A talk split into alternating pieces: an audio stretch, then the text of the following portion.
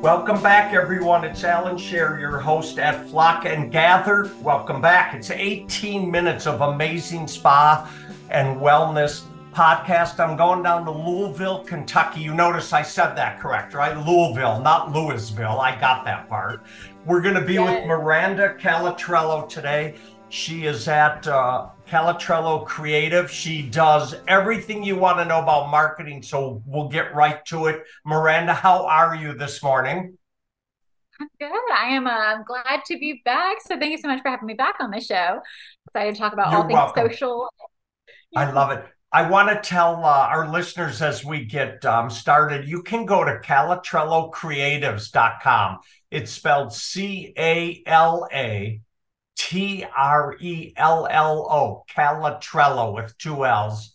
Creatives, that's plural.com. I know you said you're going to rebrand. We'll talk about that in a in a little bit as well. But you know, Miranda, everything in our world seems to be about social media these days. So when you meet someone and they say, Oh, what do you do? How do you describe your vast marketing knowledge? What do you, how do you synthesize it down so they understand what you do? That's a great question. Yeah, so we are a boutique a digital marketing agency to all encompass uh, all social emails, ads. We do it all. Um, we're kind of the powerhouse of a digital strategy um, when we join on with a small business owner. Um, so through that, we'll you know uh, meet with them, understand what their goals are, their budget, what they're trying to execute, um, and we use all those pinpoints to create a digital roadmap um, that we then will recommend for them to take on. So you know if it's brand awareness, we go down the organic social route if it's ROI, leads, traffic, we talk about SEO, Google ads, uh, you know, Facebook and Instagram ads.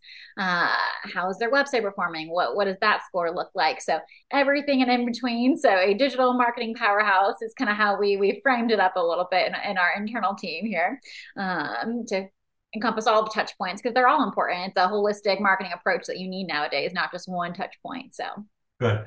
Um, you're in Louisville, but you guys have clients across the country. It doesn't really matter where you are today, does it? It doesn't know, and it uh, helps me travel too, right? There's a good excuse to travel. We have a lot of clients uh, on the West Coast, uh, Seattle and California, and we have some on the East Coast, New York, and uh, of course Louisville, and then the South. So ranging all across the the United States, um, but all focused primarily on spa and wellness businesses and female entrepreneurship. So I love it. Oh well, talk for a minute about female entrepreneurship because we are in an industry that is, I'm going to say 85% women. So I love, I love our business. I've been at it 35 years in the wellness channel, but it, and it's always been a much higher percentage of women. So this is really a great business to be a woman in, correct? It is. It is. I know we went back and forth as we were thinking of our, our rebrand this year and how we wanted to frame ourselves up. And we realized our, you know, 98% of our book of business are female entrepreneurs, uh, whether they're in the spa space or other spaces. And we were kind of rescripting our copy and what do we want our brand to say and how do we want people to feel about it. And um, it all came back down to really honing in on and being and being um, confident in the delivery that we are, you know, female founded uh, and operated agency. And that really kind of resonates with our current clients and then clients we're sourcing as well. So it was a beautiful alignment to really piggyback off of off of that. Um, and we went back and forth pros and cons of that, right? That does that alienate some client base?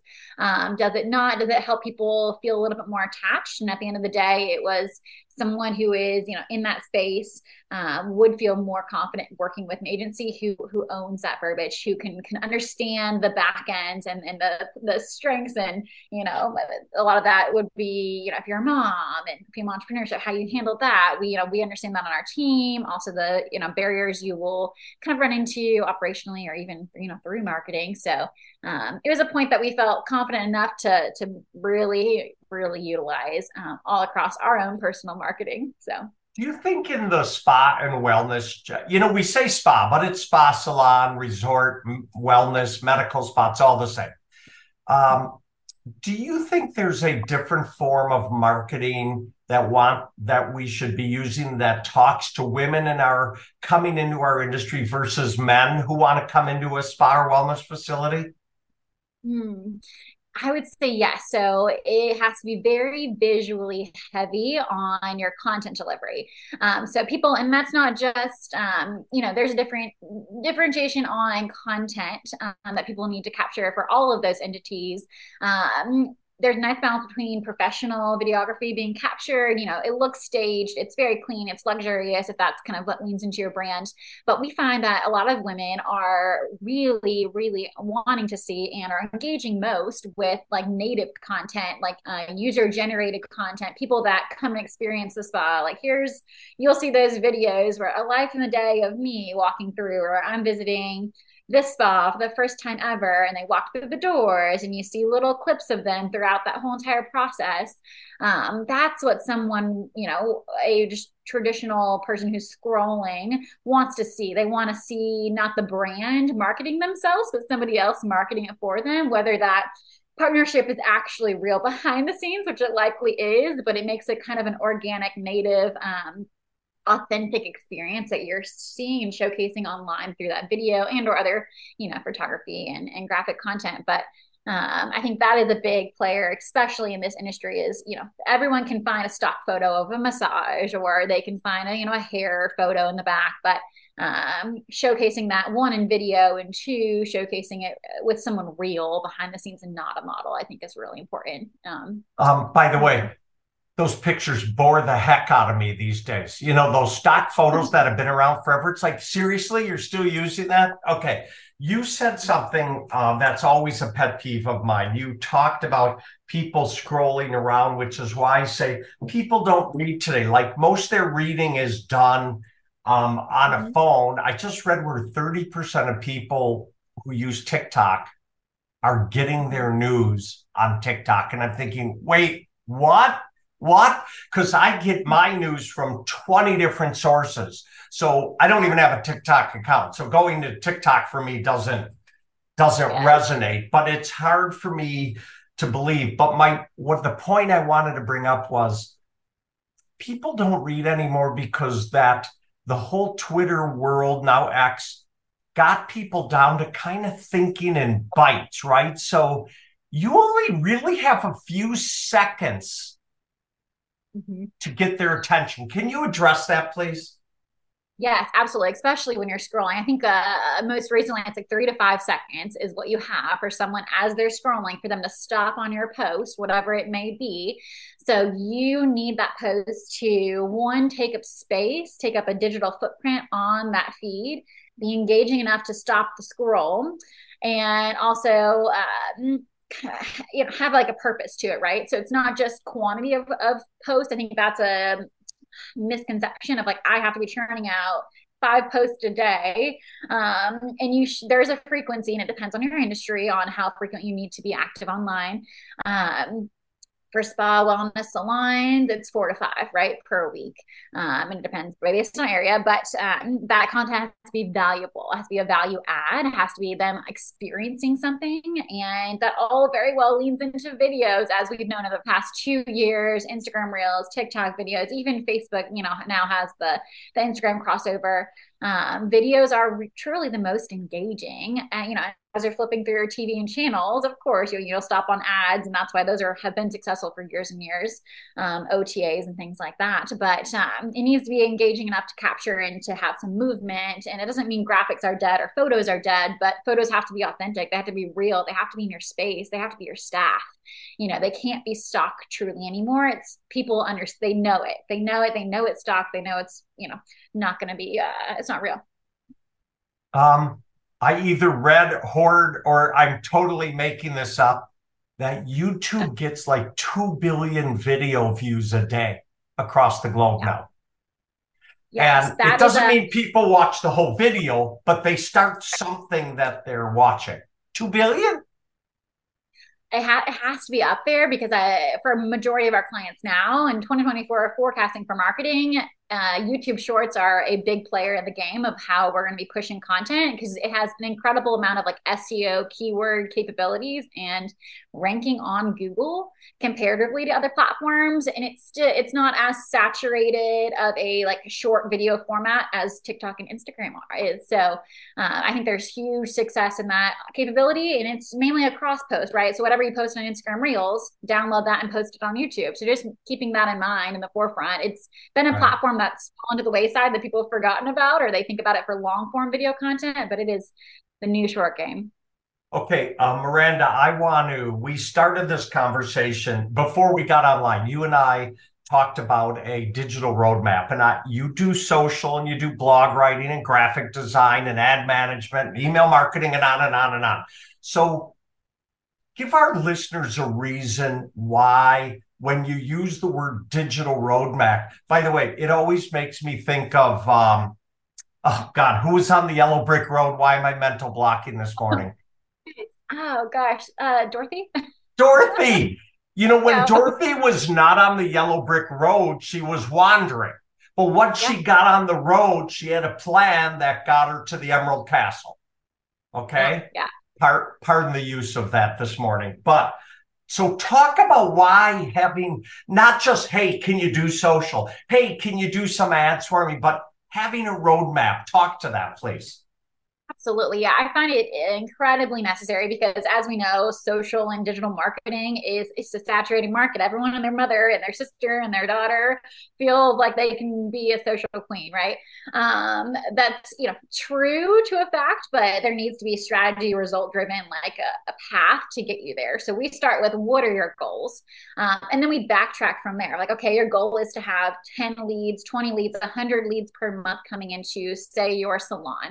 Um, and of those leads, you want this many to convert, and you know we buffer some cancellation. So how are we going to get to that true goal of bringing you 30 new clients a month?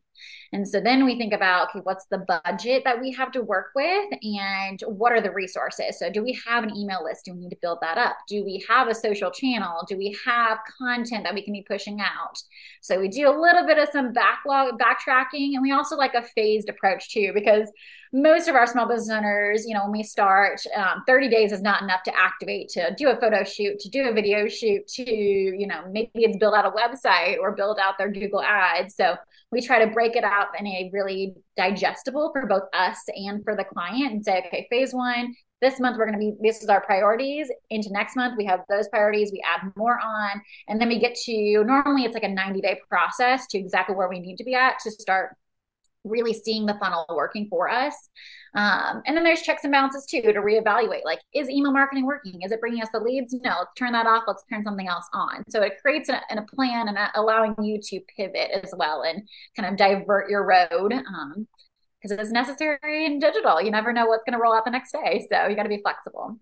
Mm-hmm. We're speaking today with Miranda Calatrello Creatives. I know I got to spell it for people that never find you, right? But I know you're rebranding. We're going to talk about that in a sec. Go to C A L A T R E L L O Creatives, that's plural, dot com. Calatrello Creatives. Miranda, the when people come to you and they go, Well, I just want to try social for 30 days and see how it works, why is that not the answer? Because uh, it's a revolving door, right? So you test it out. um, there's not, you know, it's not a specific investment. I find that when people are like, or, or I want followers, I, I hear that all the time. Like, I want a thousand, five thousand, ten thousand followers, and I want them in 30 days. Um, you know, for me, you're thinking about the wrong things. You're not thinking about the long term plan or the long term like growth and investment. So we want to invest in our, we invest in our clients. I mean, an incredible amount in their business and in themselves. Um, but in order to do that, there needs to be trust in, in, in, both ways and investment of time and energy and, and, and, really diving in and understanding what the plan is and the roadmap and being confident in that path range. Um, but yeah, it takes more than 30 days to, to generate the engagement for the algorithm to pick you up, to understand that, you know, your content's being fed and liked and uh, it pushes you to the discovery feed or it might not, you might need to pivot. So traditionally for organic social to really work in your favor and for you to see a return, it takes 90 days to be active and, and on it. I know I'm I know I'm dating myself when I say this, but back when I ran New Life Systems and we originally were going into the catalog business and we were built in the catalog, and I said to the creative guy, Well, how many catalogs do we need to mail? And he looked at me, he goes, Well, we're never gonna stop mailing. And you know, it was a wake-up call because I'm thinking, well, if we send 50,000 catalogs out there, then everybody will know who I am and I'll be done uh, mailing. Yeah over the years before we sold the uh, company to Bodywork Mall and and MassageWarehouse.com, we were mailing slightly over a million catalogs a year. So we were in the mail every six weeks, like clockwork. And what happened? It made the phone ring. It generated internet orders, and I, I just committed to it. And that's sort of what we're talking about. If you're going to do a digital roadmap, then commit to the map and give it a chance to work, correct? Yep, exactly. And after the 90 days, I mean, if it doesn't work, then, you know, one, you need to evaluate who you're working with, or two, you need to evaluate what your plan is. So I think it's a it's a good estimation of time for someone to for the marketer to get you to that point and really prove that success, right? And, and that tr- build that trust.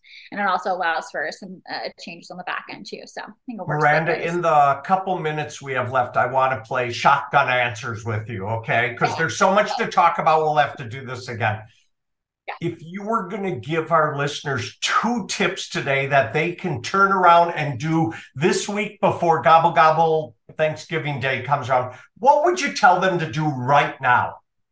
Ooh, ooh, good question. I would go search your business on Google.